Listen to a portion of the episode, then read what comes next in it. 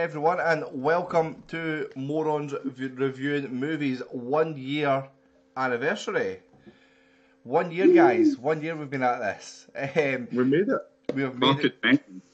You'd think that some of us may have left and came back or something like that. Eh? Potentially happened at some point.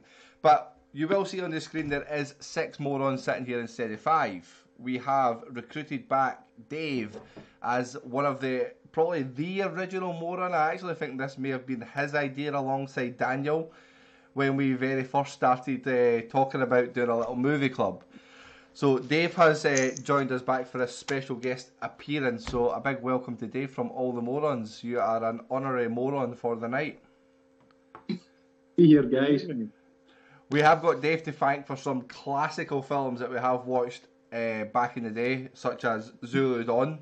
I think that was your one and only contribution that he had to the to the movie choices, but we do discuss it on a regular basis. So you have a, a big big impact on us, and you did as well decide the star ratings for when we decided to rate these movies. I do believe that was your idea to, to kick us off with.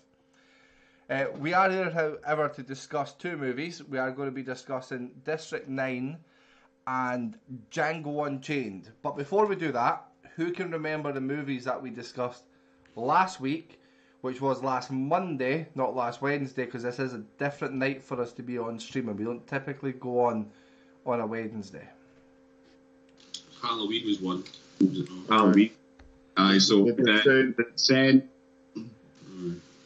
So and Strangers. Strangers, aye. Oh, I forgot we did three. That's it. It was a triple week for uh, for Halloween week. So Halloween came in at number twenty six on the Moron leaderboard with a three point three uh, a three point five five. The Descent came in at number thirty at a three point three five, and the Strangers coming in at a thirty seven with a three point one zero. Um, quite shocking to be a week where we're generally on the same basis. Um, so this will be a really interesting week to watch because we've had a little bit extra time to watch these movies. So I hope everyone's had the time to digest them, think about what they're going to be talking about, because we are going to talk about District 9 to start with. So, District 9 is a movie that was out in 2009. It says here violence ensures after an extraterrestrial race forced to live in a slum like conditions on Earth finds a kindred spirit and a government agent exposed to their biotechnology. Then typically I would come across and say, Dave, you start us off, but I will put it out to the floor and see if anybody wants to go in first. I feel like I should wait. I'll wait till the end on this one because I feel like I'm going to disagree with everybody else. So, uh, go on. Let's go with Burnsy first for a change. We never go Burnsy. Right, okay. I feel like Burnsy's sitting away in the background. He's got this like mysterious fog behind him and stuff as well. So I'm, I'm, I'm, I'm, ex- I'm thinking big things are going to happen here, Burnsy. I'm not sure about that. Um, I think like throughout the week is I saw that this was going to be included aliens, and I voted every single time against it when it was Daniel's choice. Because I was hoping I didn't have to watch this. Um, so at the start, I thought it was quite boring because it seemed as if they were. I could see what they were trying to do. They were trying to obviously set the scene for you, but it came across as like it was going to be like a documentary instead of a film. Um, so like the first of 10, 15, 20 minutes, I was really struggling with it. I just didn't really have any interest in it. Um, but once um, Wikus goes to the shack at Christopher's, um, so obviously once he's got to stage of being infected and um, sorry, before he's got to the stage of being affected, once he goes to the shack and it also it speeds up for there, that's when it uh, definitely kicks on and a far better film for me. Um, there doesn't seem to be much character development though throughout the film. Like I didn't, I, I don't know if it was because it was obviously all the actors were, were like quite a lot of were foreign stuff like. Whether that was the reason, but I just didn't really, I didn't really spot any great acting throughout the film. And also, Wikus didn't seem he came across quite unlikable. He didn't well, didn't come across as likable at all. Maybe unlikable is a bit strong. Because um, he had like when he has like quite a mean streak as well at stages where um, where he's not getting his own way and he just knocks out Christopher. um, at the shack because he realizes that he's not going to be able to transform back into a human for for that long a period of time. But the good points in the film is after like the first, I'd say, half hour, I did really get right into the film, which was quite surprising for me um, because I kind of I don't really enjoy any kind of ones that I've got aliens and such. Like it's got to be more realistic for me and just like humans for for for the usual films I've, I've scored higher. higher. Humans, Um, Sorry. humans only movies. That's what happened. um, but I, it was a really like bizarre film, which uh, but it was really imaginative in terms of how the I've never seen a film like it before. Um, it wasn't like edge of the seat stuff throughout it, but there was like loads of loads of loads of action that kept you kept you invested in the film. Um, it just didn't really. I think it's just. I think I can see why other people would like it a lot more than me. It's just because it's not not the kind of film that I would go and watch. But I'm, I'm glad it was chosen because I think now if I'd, if I looked for a film where we had one pick that wasn't just all humans, as Daniel said, is I wouldn't go into it with such a closed mind. I feel as if it's opened my mind and broadened my horizons a wee bit. I guess in terms of seeing a film like that now. If I was going to cinema, that I wouldn't be thinking, "Oh, no, no for me." I would probably go and, maybe maybe would still enjoy it. Um, I'll pass it over to I'm going to jump in. I'm going to jump in here. Um, it's funny because when Burnsy watches a film, it's typically needs to have a love triangle, a pregnancy, and have uh, Vera Farmiga in it before he gets any kind of interest. So hearing him speaking quite highly something is uh, is unique.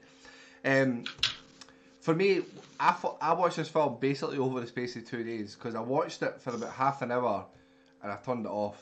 As I, I'm knowing the mindset to watch this at that point, and I knew I wanted to give it a bit of focus because very similar to Burnsy said there that I didn't really know what was going on. Um, but for me, when I was watching it, I tried to think of the aliens as not being aliens. Just think think of them as an as another race, right? And it's for me, this film became a film that was highlighting how prejudice works and how oppression works and racism and this is essentially a a, a, a race of aliens, people that have just been segmented, stuck there and abused basically and taken advantage of. They live in a slum-like environment with no rhyme or reason to it. I mean, bear in mind they were there 20 years when you watch the film, which is a long time for them to be in the same places. And the one thing that was exciting for these aliens was moving to live in a tent. Like that's what they wanted. They were going to move and live in this new area. When actual fact it was shit and it was worse than what they were getting into before. Um, the second half of this film was ten times better than the first half. I think the documentary style of the first half one was really hard to get my head around and to start appreciating what it was. There's loads of ridiculous parts in this because is it Wikus? Is it Wikus? Is that how you pronounce his name? Uh, I think so. Wick- Wick- Wikus. He he goes from being like a complete weirdo, geeky, really individual guy to being this badass later on who can fight and shoot and all this kind of stuff. Where it, it, takes like it, it becomes a bit more unlikable the more it goes on, um, and the, um, the acting as well because you don't know who these people are because we're typically used to certain actors that you see you start to look for like do I know him for anything? So I spent more time googling who Wikus was and what other films he'd been in. I didn't realise he was in things like the A Team, for instance. Um, He's in loads of stuff. He's in Maleficent as well. He's in Elysium. He's fucking badass in Elysium. Like, that's that's it. Hunter's trivia is all fucked now. Need, need trivia for Hunter oh, now. Out the door. But um, but when I was watching it, I, I, I recognised him, so I was like, I'm gonna. I was spending time looking up on him. Um, I found it hilarious the fact that an alien was called Christopher.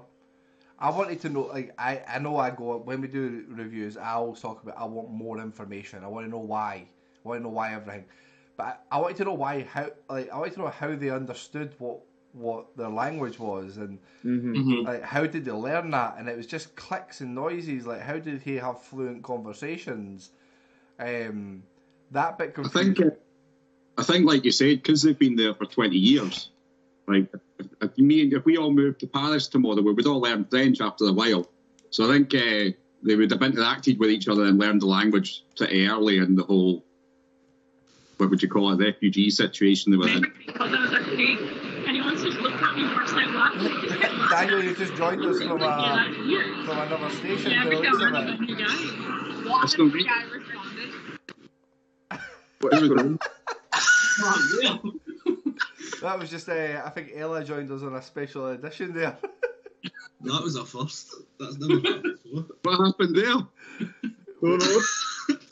Just disappointed she wasn't in the bath. Just some we will swiftly, swiftly move on from there. But There Dave, was the call there. Is that what happened? Oh, she just basically took over your screen. Is is she on a bus? I don't know. That's funny. what, Now, what we'll do, she is, well, she's gone now, but what we'll do is we'll bring Dave in. Dave, you give us, start to give us your thoughts on District 9. Was this the first time you had seen District 9? was I? Um,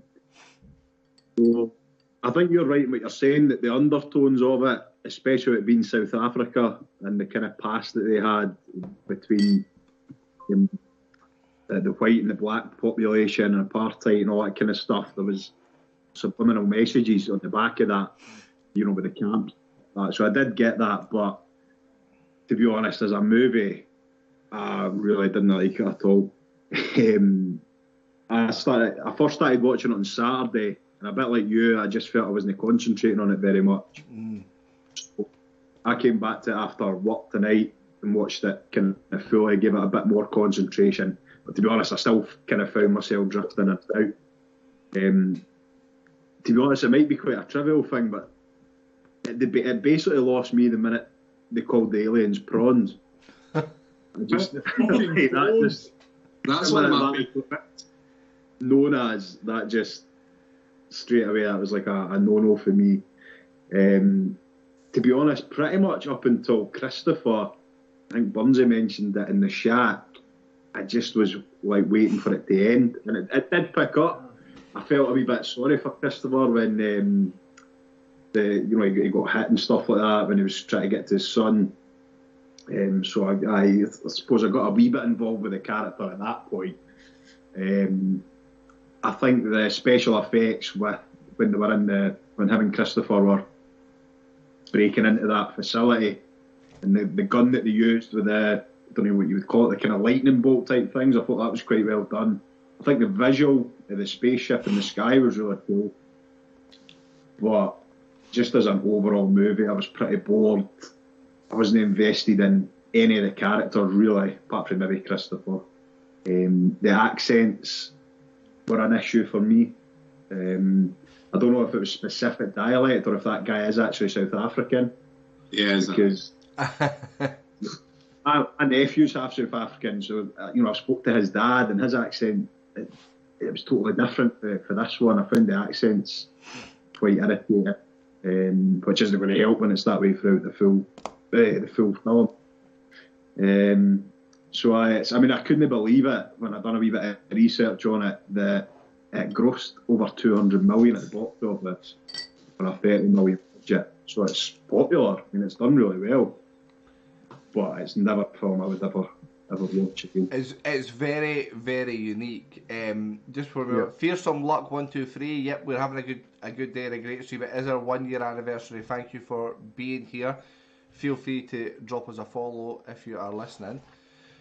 Um, no, Dave, I, I get I get what you're saying on there because it is it's a weird what it's really weird to explain it because it is a hard watch because it's two different films to me. It's that whole documentary side at the start where you're starting to understand what the undertone is and what they're going for, and then you've got the action packed finale to the film where it becomes it goes zero to sixty really, really quick. So it does jump forward a lot. Hunter, what would be your thoughts on it, buddy? And I, I'm, I feel like we've been stealing all your trivia as well. So if you have got Oh, some know, it's, it's actually been flung out the window of my trivia. But one thing I did notice as well that nobody's picked up on, it was actually 28 years that the spaceship was in the sky. When you're going through the sort of opening credits, it's 1982 is the date that's on the home video footing, footage of the, the ship first coming and I think the date towards the film ending was actually September 2010, which would have meant that the prawns would have been still less annoying than sailors during the World Cup that year had they been there. Did you write that one Uh, I down? know you touched, you touched on it but being a documentary style. It was the first docu style film which was actually nominated for a Best Picture Oscar, which I found sort of quite fascinating Best on that. picture. Um, also, Yeah. the there were five alternate endings originally shot, but apparently one was that bad that uh, no one will ever see the night of day of it. Um, the death count, which I found quite surprising, was only 21 MNU staff, um, three aliens, and is it five? I can't even read my own handwriting, but it's quite low anyway. I can't remember. I think- I think on a not, water, so honestly, my handwriting is atrocious. It seemed a lot higher, Hunter, because like when he goes back to get the get the stuff that he's been infected with, I know, I I thought it was even more a big chunk of the building. Aye, But the bit as well, which I thought was that the see when he um, the bit of cake that he cuts before he screws up all over the cake is the same bit of the building that they blow up to gain access to go in at that point. I thought that was quite a Oh. I love stuff like that, like little nods, Cool wee point, little that. nod to what's Yeah. going to happen. Right, on my thoughts on the film, uh, You still here- you still with us? I think we might have just lost Hunter This is as going his well, right, as his thoughts were coming in there. You still with us? I'm here, right? There we go. We Right. lost you for a second there, Hunter. Ju- Oh, you no just worries. said I as your saying, I- thoughts. I enjoyed the first part of it. In fact, quite the majority of it. I just kind of felt it, it kind of got a bit too over the top sci-fi alien robot stuff towards the end. It just kind of got a bit too mental for me. Um, I liked. I mean, there was a couple of comedic moments uh, sort of in that as well. Like the bit where he comes in. Where he's a surprise party, he's like his wife, well, I think I've shit my pants, and they like turn the light on, and like the full family standing there. I thought that was quite funny, but I liked that again. I know you're touching on it anyway, but with the whole sort of racial undertones, with the whole kind of how people, refugees, whatever, are still even still now to this day. We've kind of seen it in a lot more recent times that they're still viewed that way by sort of civilians of the country that they're seeking refuge in, and it's still ongoing. So it's still going to be a problem for years to come, and I it's very well sort of done in that sort of uh, way. But again, it's for me, it's just uh, I did enjoy a lot of it, but with as I said, just towards the end, it just kind of got a bit over the top for me, and it kind of downscored a bit for me at that point. Yeah, so just to touch back on something you mentioned earlier about it being nominated for Best Picture, I was having a quick look there to see what else was nominated that year because the winner for that year was a film that I really didn't like, uh, The Hurt Locker, Uh, it's shite. I don't like it either. uh, nominated alongside some uh, shite films like Inglourious Basterds, a lot of crap. Um, a film reviewed very highly in here, Up. Very low. I, I think Sarah's just got over us slandering up, so let's not like uh, pick at that one. Um, James Cameron's Avatar. Garbage. Uh, Gar- yeah, it's a great year. It's a, a serious man, an education, precious, up in the air, and the only good film that I can see from this list that I quite enjoyed was The Blind Side. It was also nominated for this year. Precious is good. Well, I've never seen That's Precious, so I can't comment on Precious. that big fat young lassie, it's good. That young lassie, yep, we'll exclude that first part there. No, but that's it's, that's part of the film. I'm no slagging her for being fat. Part of the, the story is she's a big fat lassie and it's her dealing with that. I see, I see, I see. Cool, Sean. You see, this seems right up your street when it comes to films. You are a man known for positivity just before we jump into let Sean speak, we had a little look through some previous communication in the movie chat when we started this over a year ago. Uh, and correct me if I'm wrong, but one of the comments on there, I, I think it was myself that put in there saying that Sean won't enjoy any of these. Uh, I think it was Sean won't enjoy something like this, or like even just the I. We didn't think he would even like the idea of it, but so we are 90, now... 90 films on, and we've still to find one that he actually has something nice to say about. So let's hope that District 9 can be that number one. Sean, we're all waiting for so, you. You are a star. Take it away. When, when it first started, I wasn't too because I didn't read anything up about it at all. So I, I, I wasn't sure if it was like a comedy or something because the, the, main character, I'm terrible with names, but he, he was eh, like a, uh, like a he came across quite comedic. Like he was a bit like a just a bumbling idiot. And it also felt at times like you were watching like an episode of The Office, like the way that they'd done like the Office shots and stuff like that. Uh, but once I got over that, I actually really, really enjoyed it. I liked how the aliens were like the good guys in this because at the start you would you kind of got the impression that, that, that they were obviously bad. Nine, times out of ten, these kind of films with aliens in it, the aliens are the bad guys and they're causing absolute havoc and stuff. But really kind of painted us humans to be just absolute scum, scum of the earth, like trapping all these basically obviously aliens uh, and just treating them like shit. Uh, but nah, I, I really liked it. I, I don't really agree on much of. What you, well, I don't, well, not that I don't agree, but I think the opposite. Uh, it never really got kind of to a point where I thought this was really daft.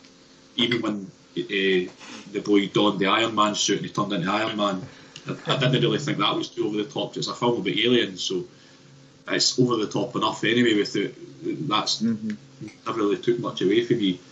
Uh, I also liked how it ended, where he left. I wasn't sure what it was. It looked like a wee metal flower, whatever it was that, that his wife had showed at the camera at the end.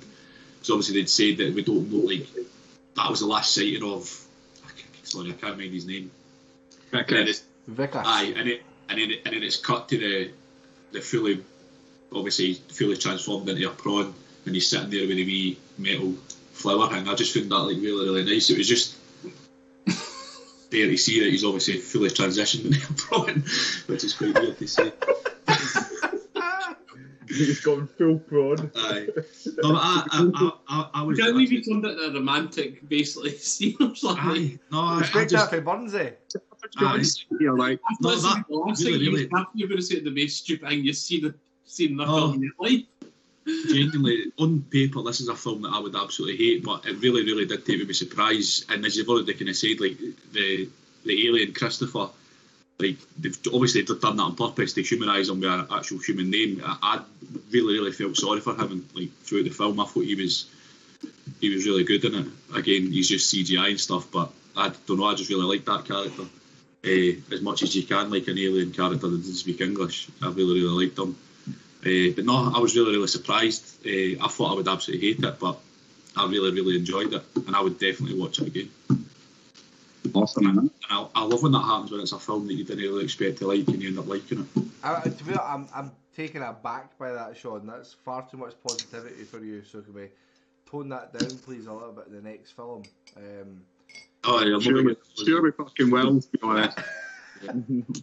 Daniel, Just Neil, uh, I'm, I, I- so I purposely wanted to go last because the reason I picked this film is that it gives completely different reactions. Anyone I've ever spoke to that's watched this film, they all seem to have completely different views on it, and that was kind of the same as you guys.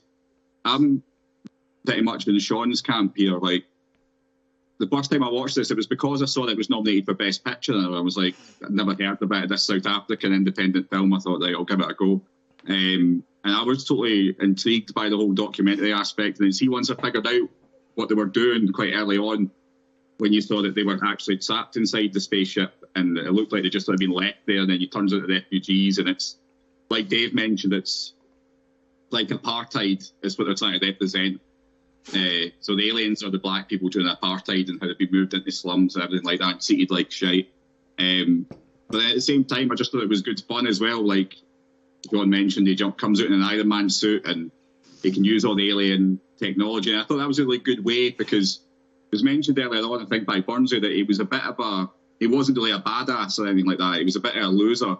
Um, I thought Sean was going to say David Brent early on because he, done- he reminded me of David Brent a wee bit. It wasn't start. that like that, that extreme for me. He was like an extra in the office. I would have put it down to like one of the background team. He's David Brent is like a right out there character. It wasn't to that point. It was just it just felt like I was watching an episode of like the South African Office at times. I, I like that. I like um, it added a sort of element of. I think they did loads of good things here to stop it feeling stupid because you've got loads of aliens living in a city and interacting, and all, that could come across quite slapstick. But I think having the documentary aspect and then the seriousness of it changing because it was a bit silly with the documentary, then it slowly got more and more serious as the movie got on. Um, I think it does a great job with Vickers because he's, he's a bad bastard from the start to me. It's one of those things where the villain slowly learns that he like he learns to be a better person by becoming an alien. He learns to be a better human being by becoming an alien in the end. Um, because all the way through it, he doesn't give a fuck about Christopher. Everything he's doing for Christopher's for himself. Like he's the most selfish bastard in the world in this film, and all he cares about is getting himself back to normal.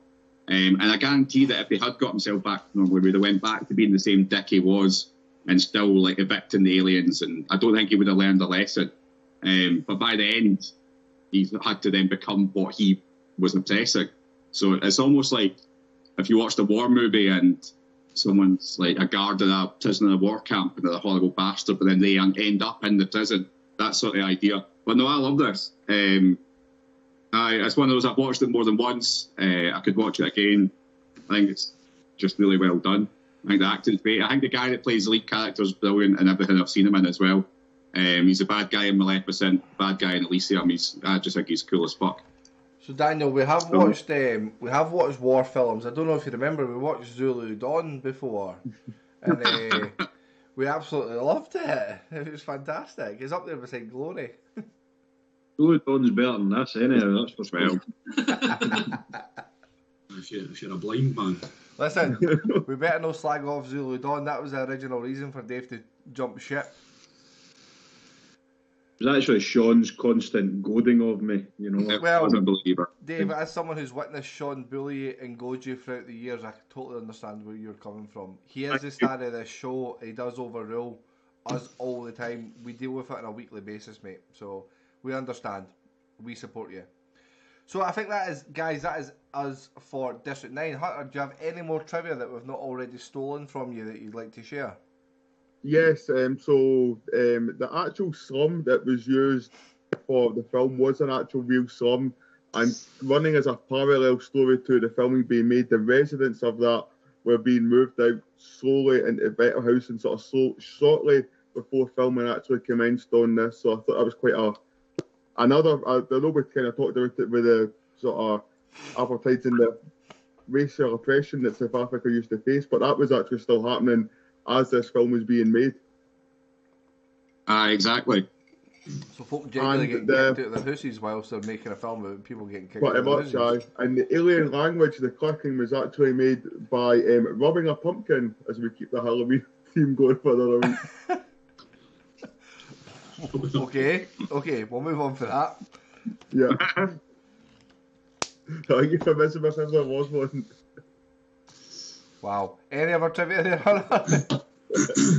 No, before I take it any darker, I'll leave it at that. That's it. Well, Daniel, let's get in and let us know the thoughts on Instagram when it comes to District 9, because I was still shocked at this one.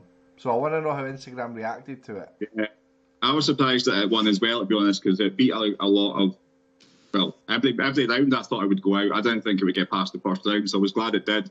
Um, Instagram scores were wide ranging, as you'd expect, as high as a five and low as a one from some people. And I think because this film is so unique, it's a bit like a Marmite movie. It's understandable that you would hate it, but I think it's understandable that you'd love it. I don't think it's one of those that you could. I could never say to someone, no, you must fucking like this, because I don't think it's one of those. You either like or you don't. So ended up with a 3.75 overall, more positive than negative. A 3.75. And just before we move on to individual scores, just a, uh, an update for Dave on the scoring system.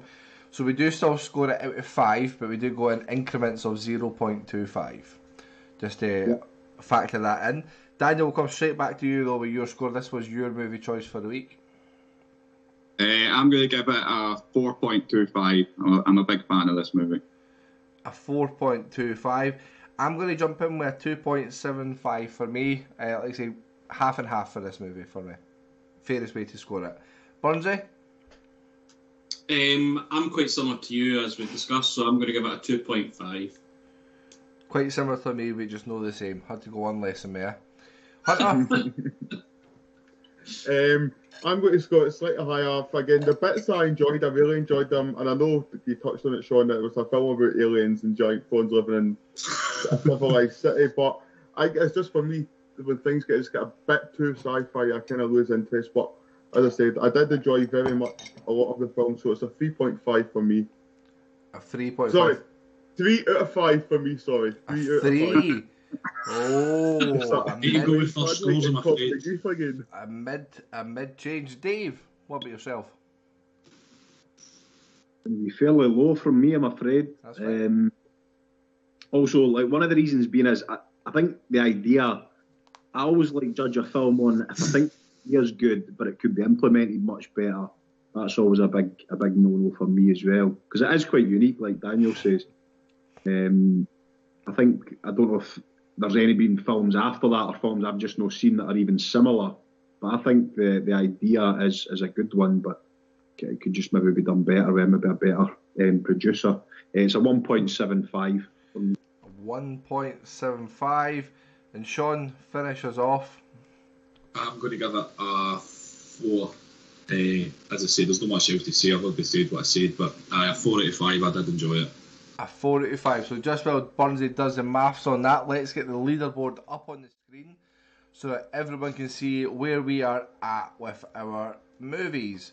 Um, so we still have the same top ten: uh, Goodfellas, Parasite, Seven, Shawshank Redemption, Wolf of Wall Street, Trainspotting, Terminator Two, Fight Club, Jaws, and Burnsy's favourite No Country for Old Men make up our top ten. Burnsy, is this movie in any danger of getting into the top ten?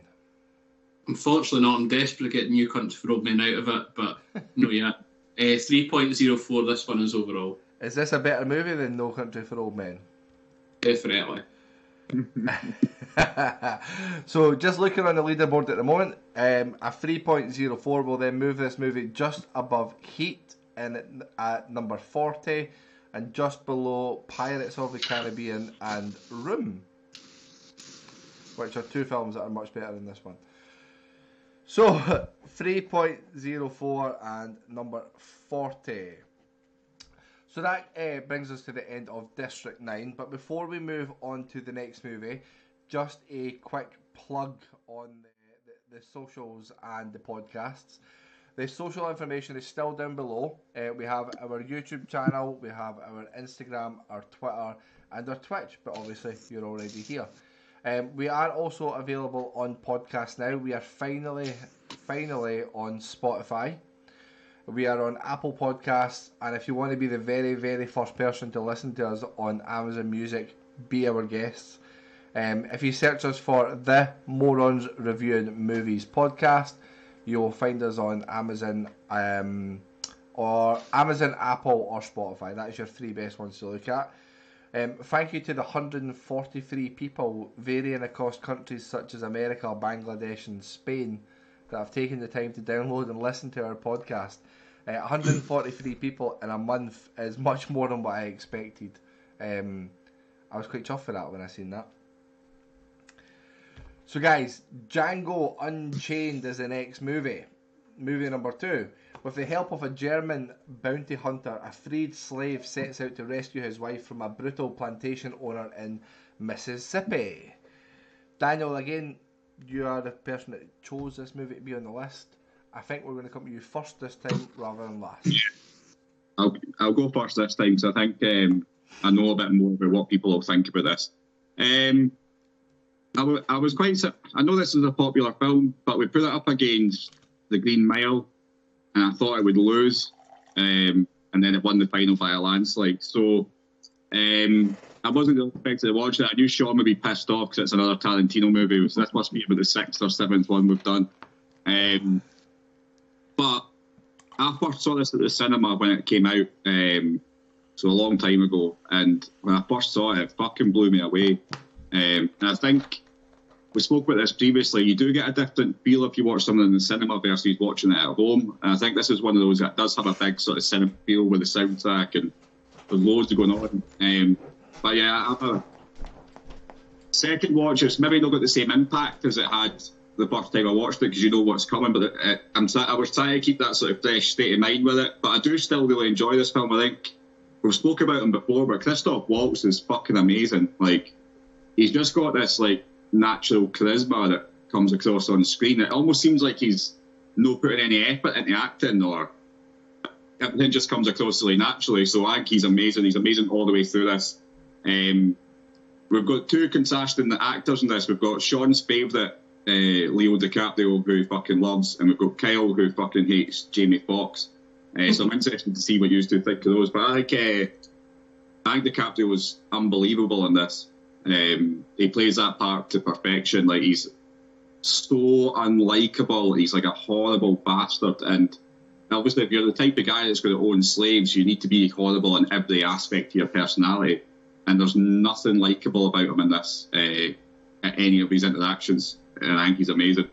But yeah, there's a few moments in this that stick to me all the time.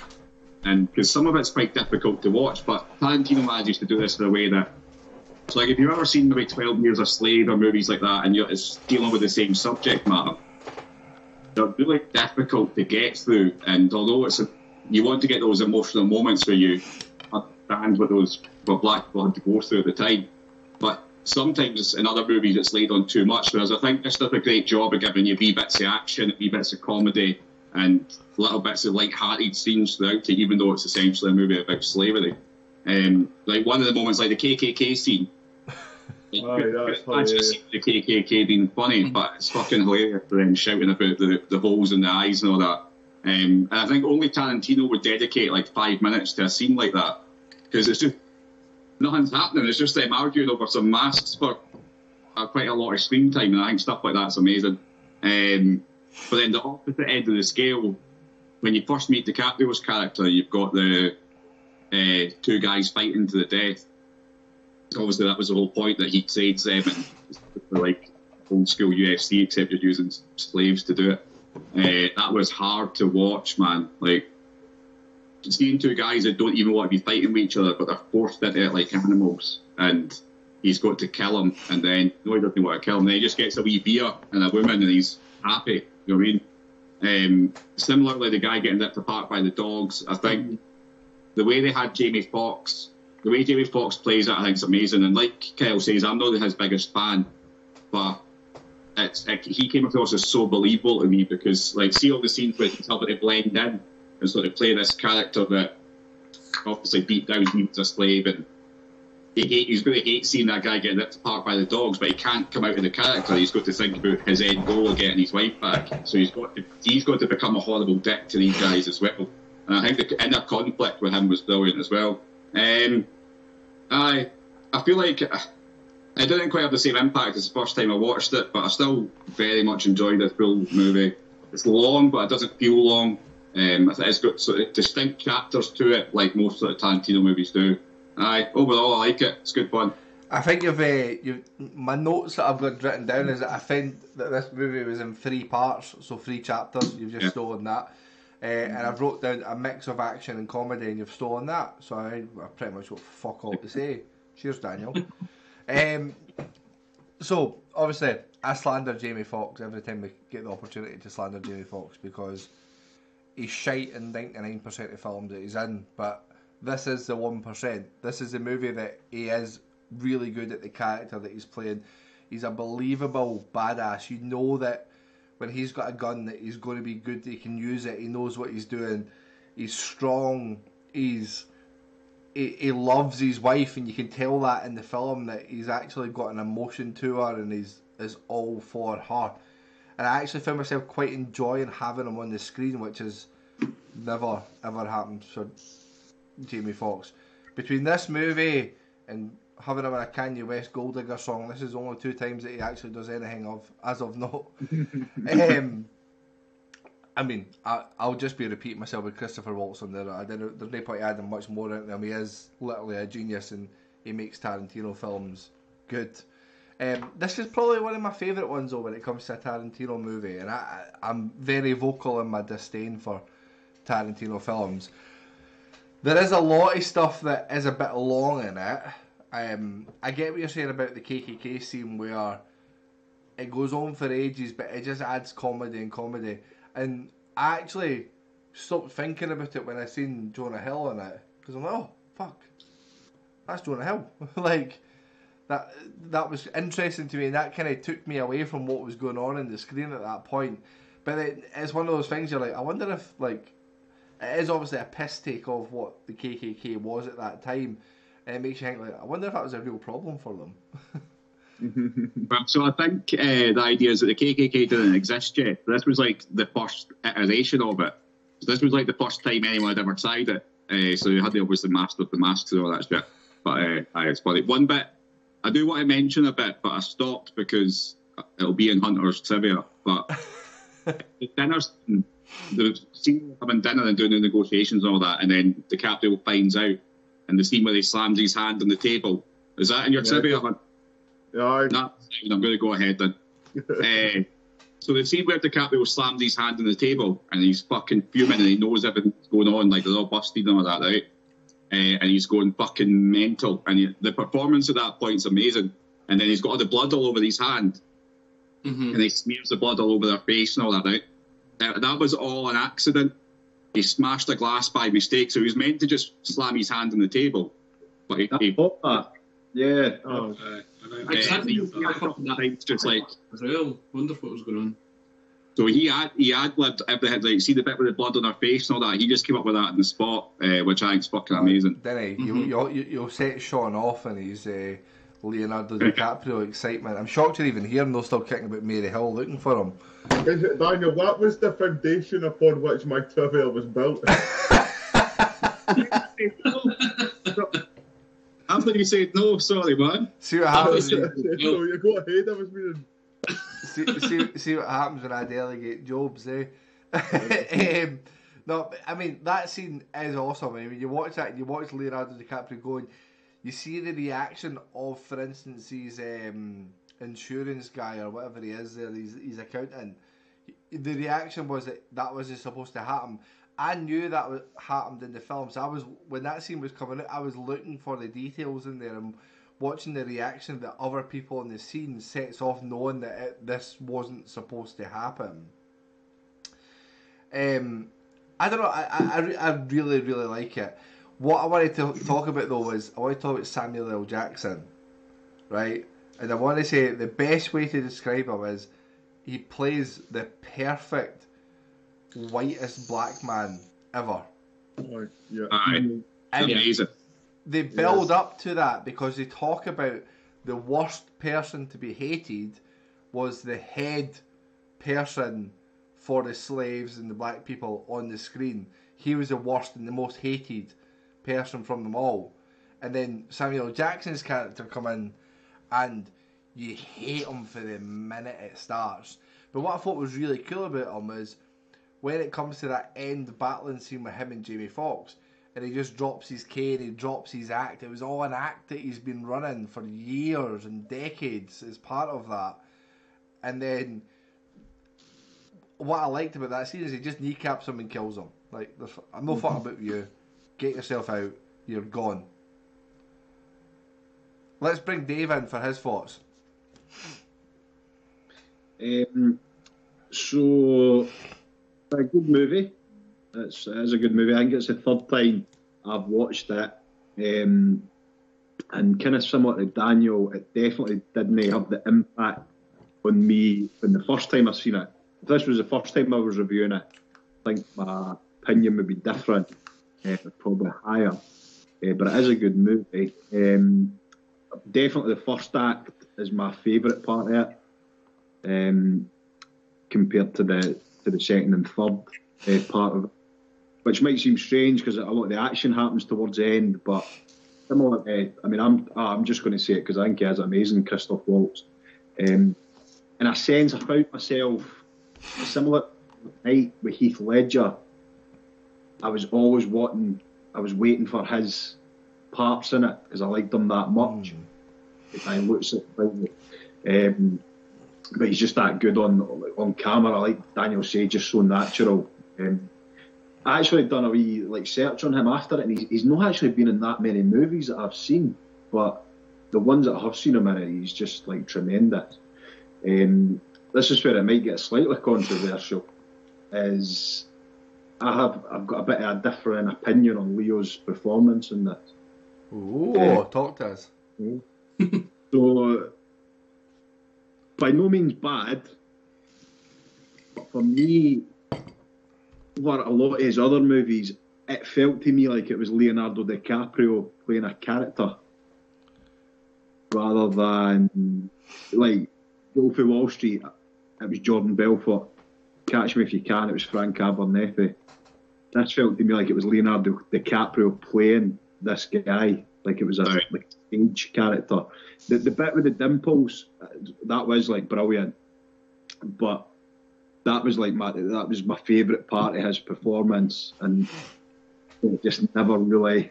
I just couldn't I couldn't really see past that um, because I've seen him obviously in loads of stuff, and I've always got drawn in by his character. But see, that's the best way I could explain it. It just felt like it was Leo playing Candy, um, which obviously it is, but I, I don't know if that's making sense. But No, it makes No, sense because you- you, you want the actor to be the character rather than the character being the actor. Yeah, yeah, aye, defo. Um, and then it's a, a lot of it's just typical turn, you know, into like the action scenes. And I'm sure uh, will will not be too pleased with that because he doesn't like his gore, but typical Tarantino with the like the shots and the the, the blood and stuff. Um, but uh, not too much to add. Good movie, no as good as what I thought it was the first time I seen it. Probably not my top Tarantino movie. Um, well, it's not my top Tarantino movie. Um, and aye, Was there, uh, um, did anybody notice any feet in this movie? I didn't. Really? I would- The only thing I can remember is Jamie Foxx's smashing Big Bobby.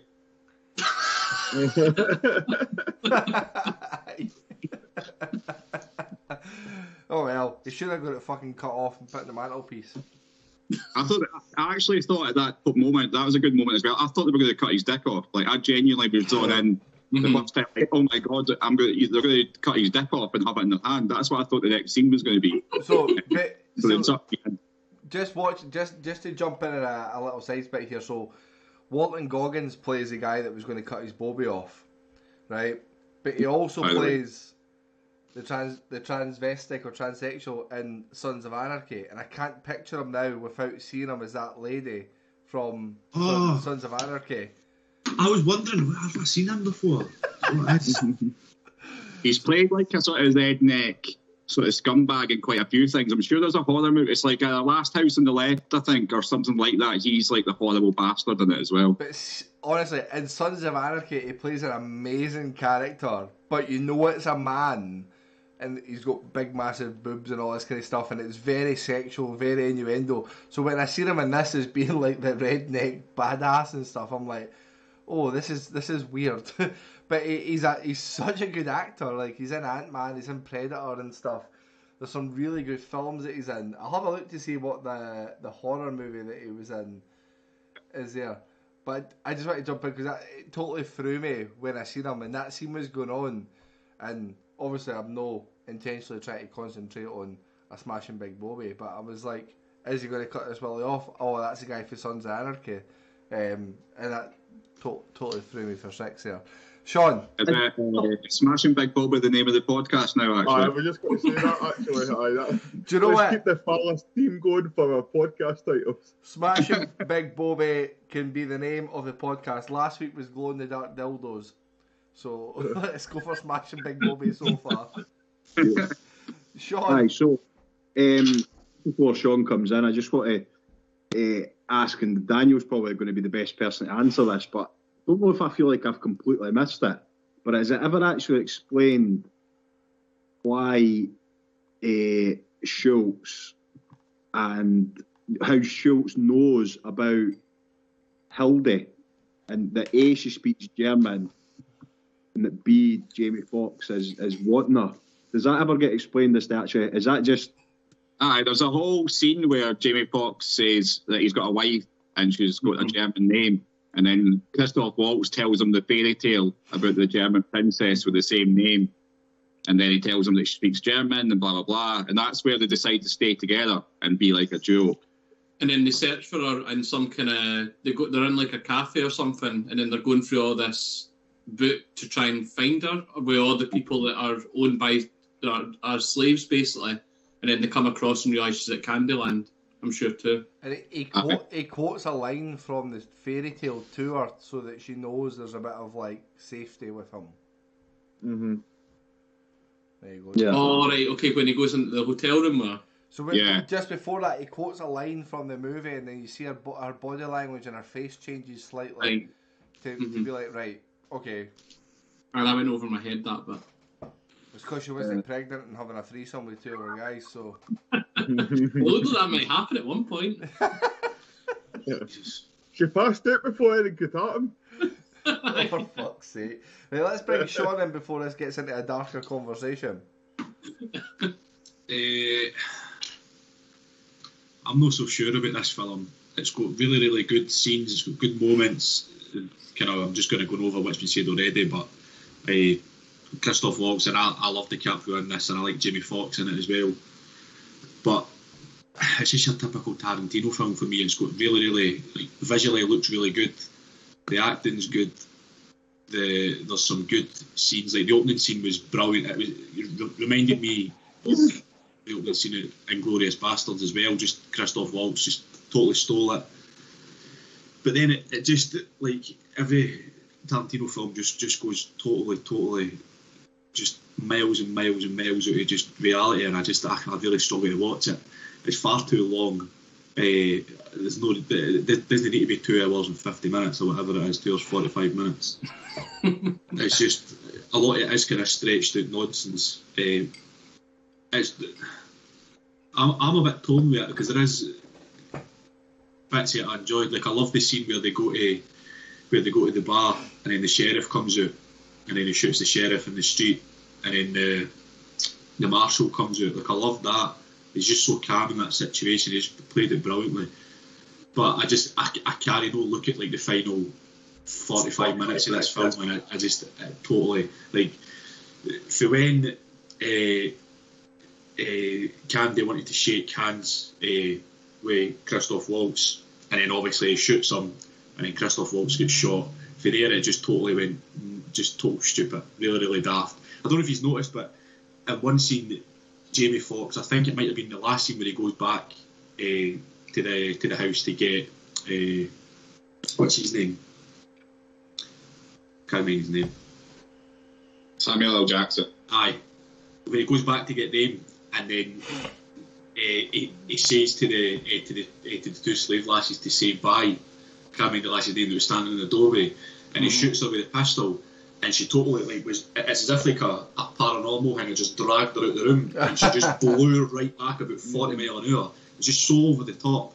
And it, I, I just can't I don't know if it's because we've watched so much in Tarantino films recently that it just I I just totally lose interest with it. There's too much, far too much blood in this. It's just that, like for every scene with blood in it, or for every moment with blood in it, they must have used like a, a pint of ketchup or something. It's just totally over the top, and I I- I just lose interest with it. Ju- with him just- like, I'm just with the- totally beyond that. Just to jump in on the blood side of it, as much as it was ridiculous, how fucking funny was it they kept shooting that same guy that was lying down, get his legs just blown off at either side Oh. as they going. Aye, that was that was funny.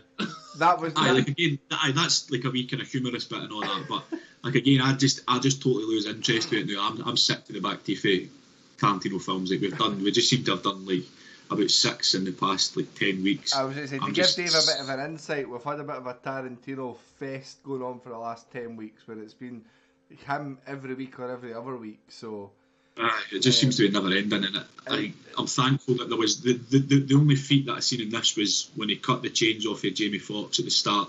You seen his feet there, and I'm glad that there was no other feet apart from that. Uh, but again, and it just shows the ego of, the, of, of, of, Tarantino again. He had to put himself on the film, and I brought this up with Pulp Fiction, and I was told by Daniel that, that it, it was due to budget because obviously uh, I, I don't think there was a particularly big budget for that. What's the excuse for this one? For, why was he in the film at the end? They had a massive budget for this. He's a total egomaniac.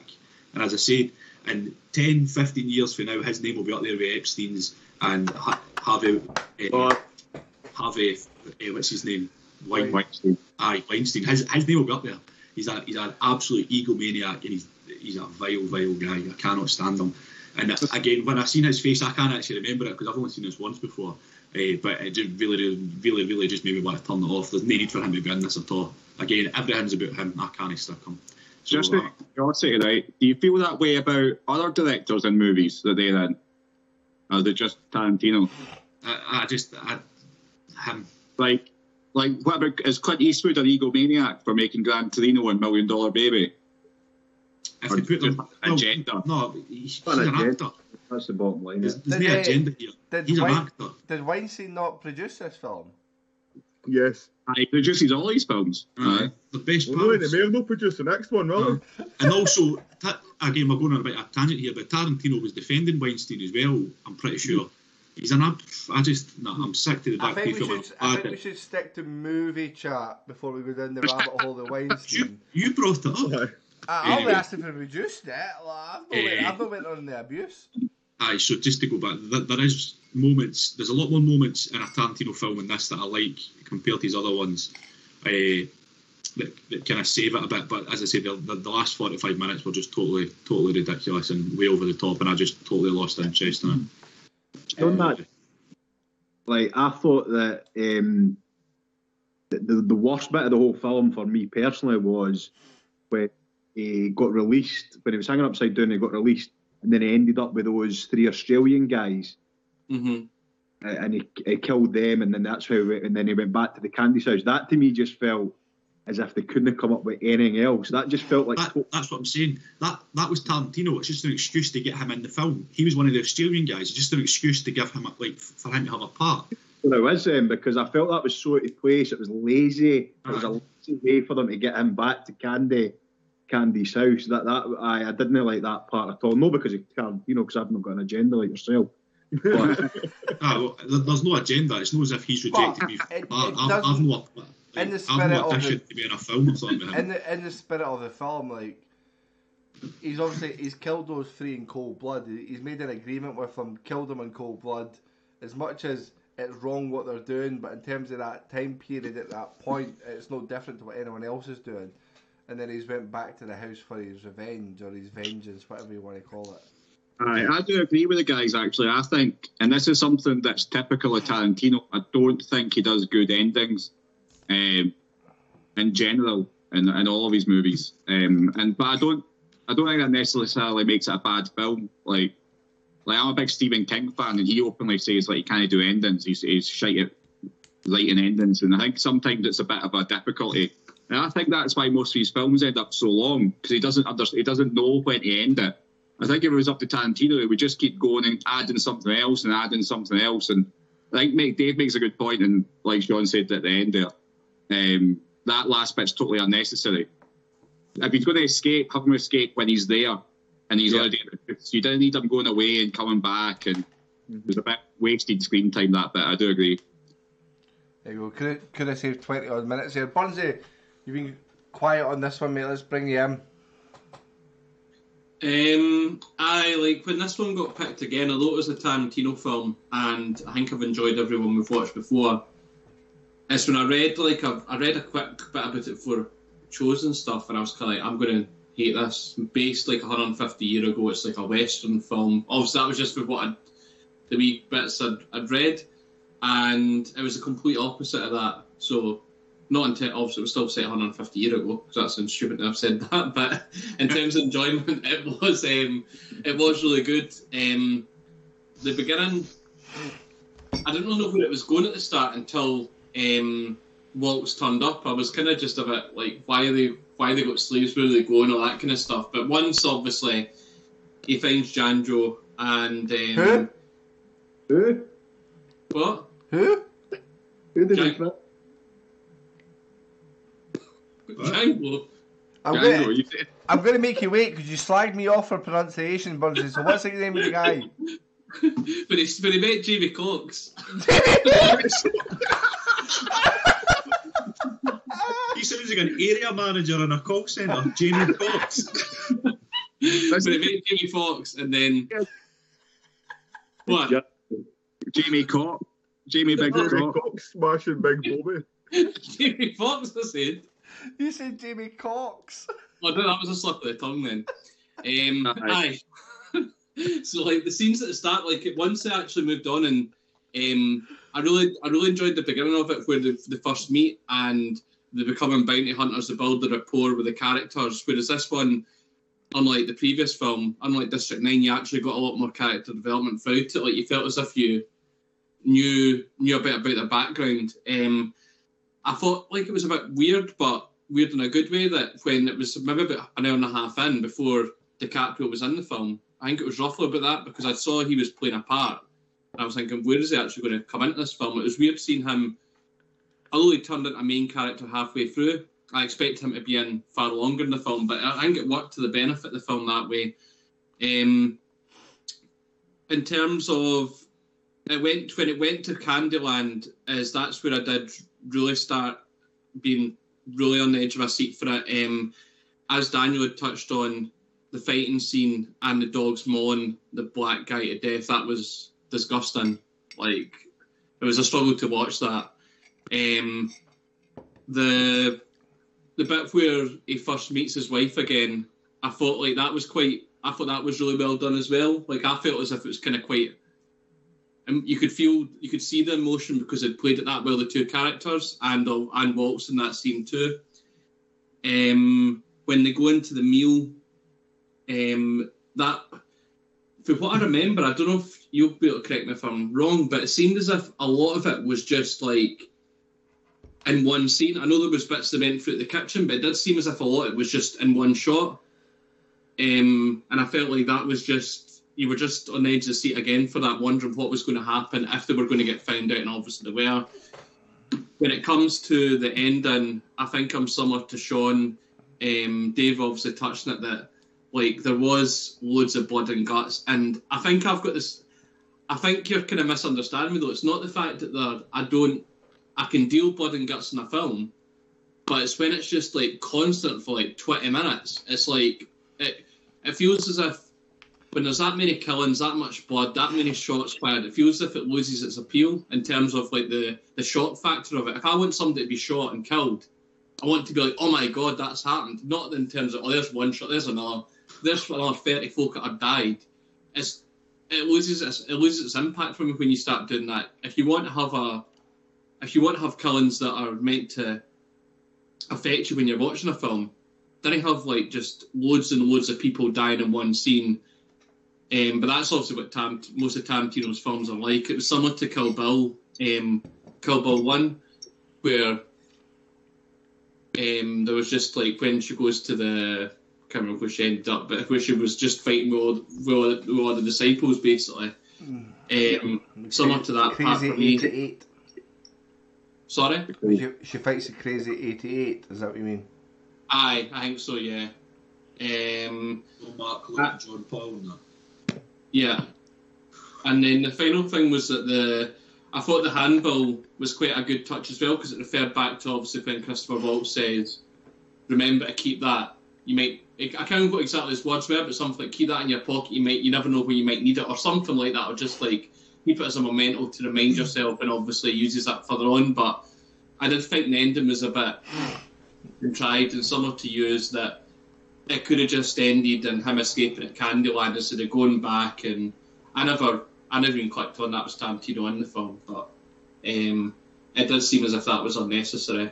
So like overall, it was really good. It was just the the only part for me was just the ending and that, as usual with Tarantino films, there's just far too many deaths, far too much blood, far too many gunshots.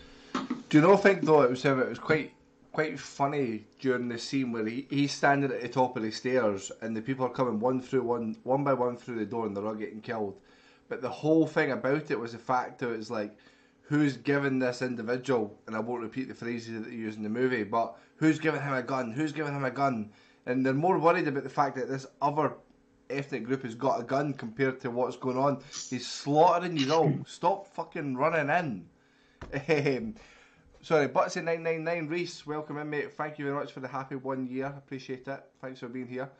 Um, I just wanted to add something. and I don't think it'll be in Hunters trivia. It probably will now that I've said that. But to touch on Sean's point about the Tarantino wankfest that these films happen to be when they make them, is he actually makes two cameo appearances in this movie. Did anyone spot the second part? No. No. So he plays one of the regulators, i.e., the bagheads, the one that says, "I think we should. I think we all think the bags were a nice idea, but we're not pointing any fingers. They could have been done better. So no bags this time." That was Tarantino as well.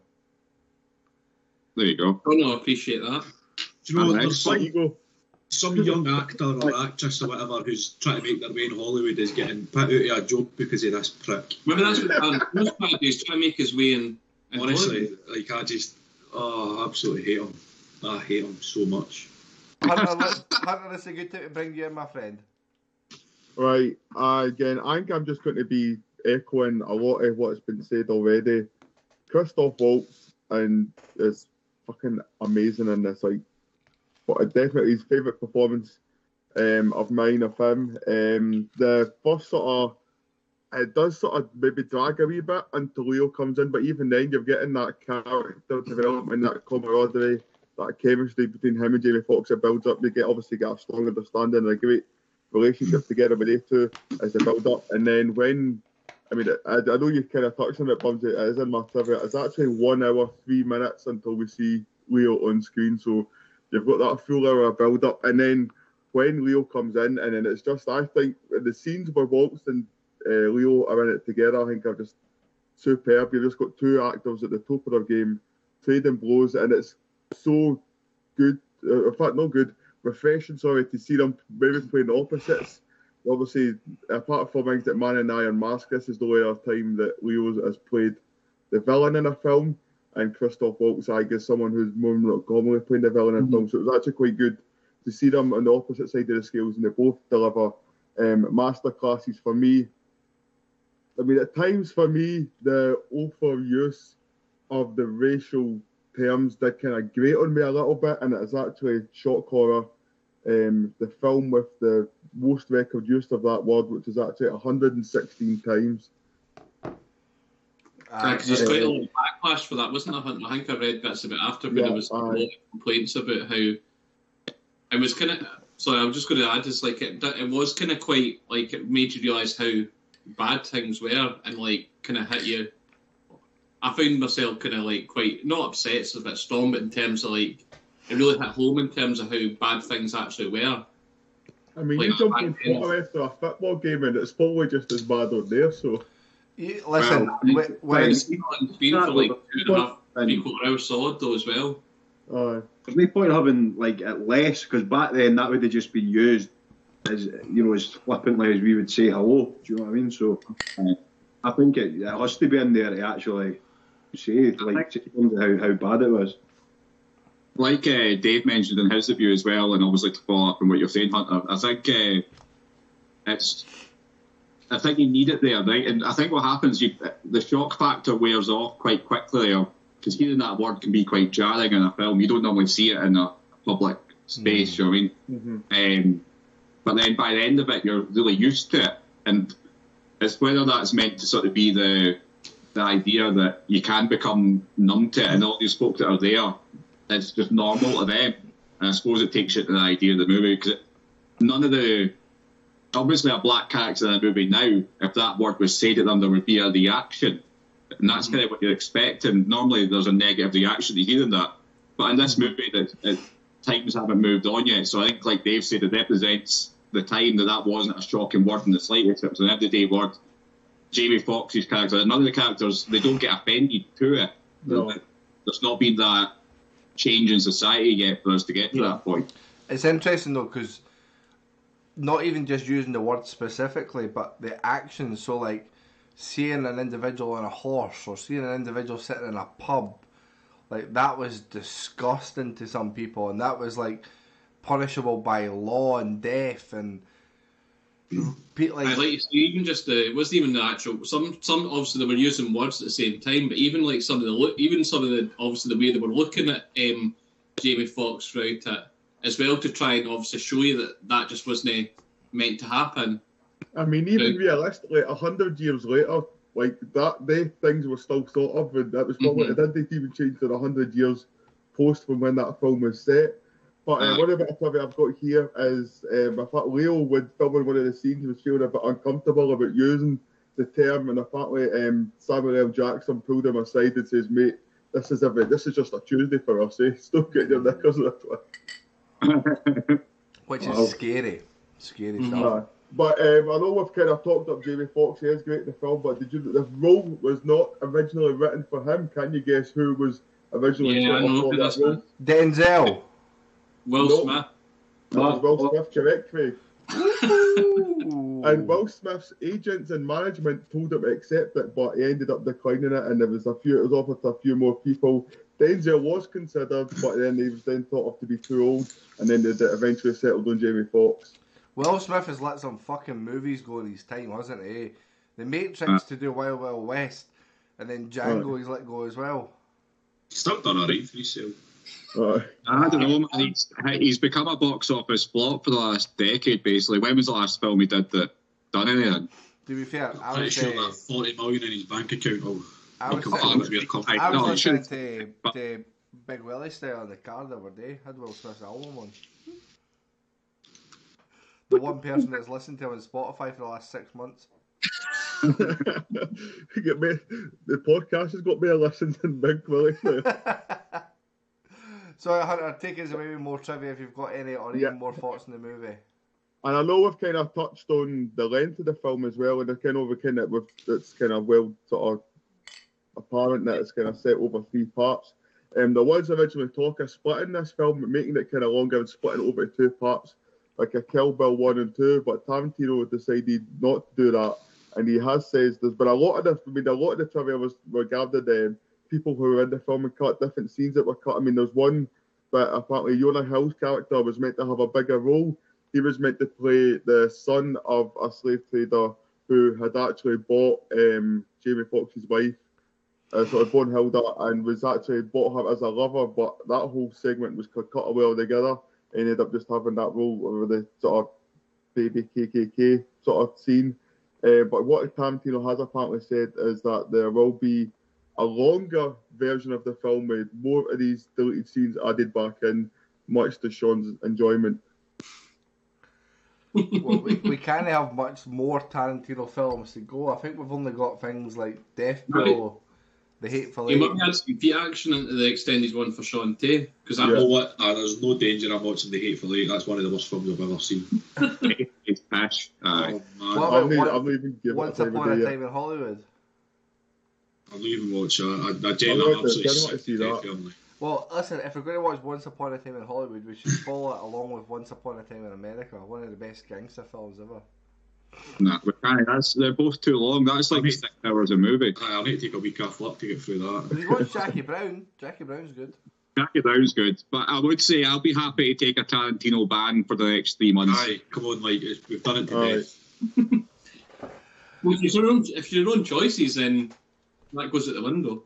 Aye, you Aye, can- so you can pick it if you want, Burnsy, but I'll just not speak to you. Just to annoy Sean. Well, guys, before has, everyone had their say on Django? Anyone got anything else they want to add to this?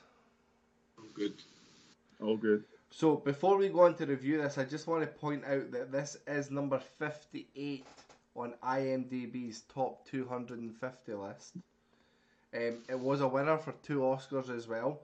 Best writing for an original screenplay by Tarantino, and a best performance by an actor in a supporting role by good old Christoph Waltz. One So- final bit of trivia. Christoph Waltz was on screen for 1 hour, 16 minutes, and 17 seconds. The longest amount of time anyone's ever been on screen to win the award for a supporting role. oh, That's clever. I like that. mm-hmm. Bring your trivia on again after I've asked if you've got any trivia again. I'll cut you. So, Daniel, what did Instagram have to say about Django? Pretty well liked as you'd expect. Um, mostly fours and fives. Ended up with a 4.09 overall. A 4.09. And again, this was one selected by yourself. So, what would you say for yourself? Uh, for different reasons, I'm giving this a four, so slightly lower than District Nine. Um, just because I do agree that the the ending does it does lose its way a little bit, um, and I do feel like Dave said if it, this was the first time I'd watched it, I'd probably score closer to a five, but it loses its impact over time. So a four for me. Ah, Happy days you mentioned these names. So Dave, you come in and give us your scores next, please. I'm giving it a respectable 3.75. 3.75, which is exactly what I wrote down for myself. So I'm going to copy on that one, Dave. 3.75 from me.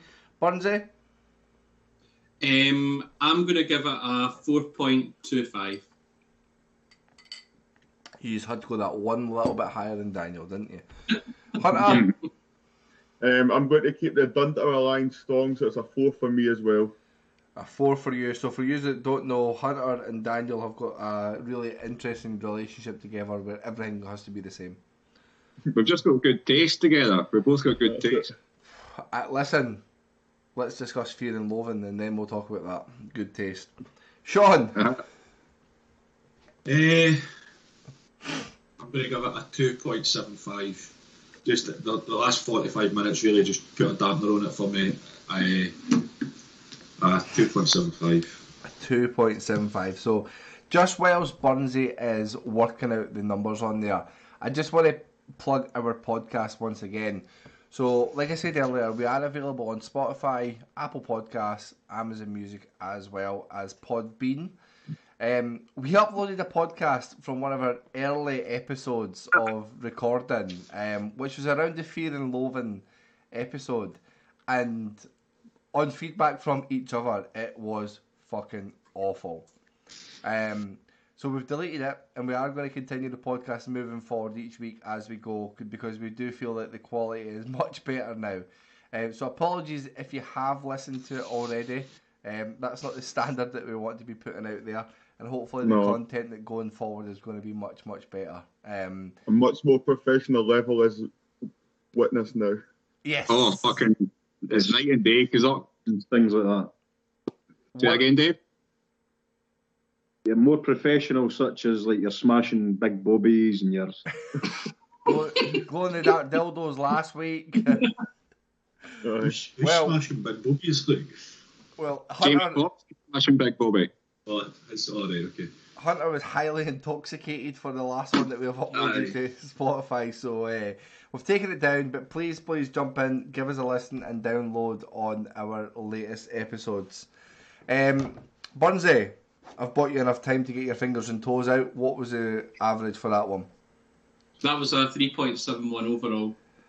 A 3.71. I'm just going to pop the leaderboard back up on the screen just now. So 3.71 takes us up above. It breaks into the top 20, guys. So it's going to move down The Hunt, The Departed, and Nightmare on Elm Street. So a top 20 just below another Tarantino film, which is sitting 19th of Pulp Fiction. So Sounds not bad. better. Not bad at top 20, actually. We'll take that. That's decent. So, guys, Yeah, that concludes the two movies that we did watch this week, which was District 9, which came in at a 3.04, and Django Unchained, it came in at 3.71. So, we're going to now move on and show you the movies that we're going to be watching for next week. We have a slightly shorter turnaround time. We are obviously streaming here on a Wednesday when we typically do on a Monday. Our next stream, however, is going to be on the Monday coming, which is the 15th. So we've got a few days to watch this movie. So please, guys, get in and get involved with. Don't leave it to the last minute because we've already lost two days. The movies are up on the screen just now. So we have got Whiplash and Joker, which I am fucking buzzing about. Two incredible movies. These are movies that have fallen at the last hurdle on previous um, Instagram polls over the last year. So the two winners are Whiplash and Joker. Uh, I believe Daniel's already got ahead of the game and watched one, so a lot of us have got some catching up to do. But a very, very exciting week. Dave, feel free to, to watch these movies as well. Have you seen either Whiplash or Joker before? I've seen Joker before, yeah. Have you seen Whiplash? and Dave went to the cinema to watch Joker. I tell you what though, Whip, Whiplash is one of the best films I've seen in a long time. I definitely one of the one of the words that pops up in the poster for it is exhilarating, and it's probably the best way to describe it. It's absolutely incredible. Can't can't down. You save it for Monday. Jesus Christ. I said it for Monday. I just want to try lawyer it now because you've said that. I fucking challenge you to that one, you prick. Okay, okay. So let's get on and spin the wheel to see which movie is coming up. Uh, which movie choices, sorry, are coming up on our Instagram. So it helps if I get this wheel on the screen. There we go. So we have got some new categories on there. We have got the five morons on there once again. We have critics versus audiences, which will be taken from Rotten Tomatoes. Um, we have comedy, action slash thriller, critically acclaimed, pre 1970s, and an unseen by all, which would be interesting to see how that plays out if I to find films that we've all not seen. So the wheel is spinning right now. Round and round it goes, and we are going to land on. Oh, Daniel, you're going to have to do some research into this one. It is the pre 1970s. Uh, if we can't, so I've thought about this beforehand. If we can't get enough that are 1960 something or 1950 something, we'll include the 70s. So it'll be 70s or below or before. Sounds good. So stay tuned on the Instagram. The Instagram uh, information is just down below on the screen as you see it. But that brings us to the end of the stream. I just want to say a big thanks to Dave for joining us. Um, one year on since we did start this uh, movie club podcast, whatever you want to call it, it's grown arms and legs. Who would have thought when we started this earlier on that we'd have 350 followers on Twitch, 1,200 on Instagram, and people that actually listen to us on our podcast as well. Mm-hmm. Um, but thank you very much for being here. Thank you everyone for listening. Thank you very much for downloading, and we will speak to you next week. Take care, everyone. Bye bye. Yeah. yeah.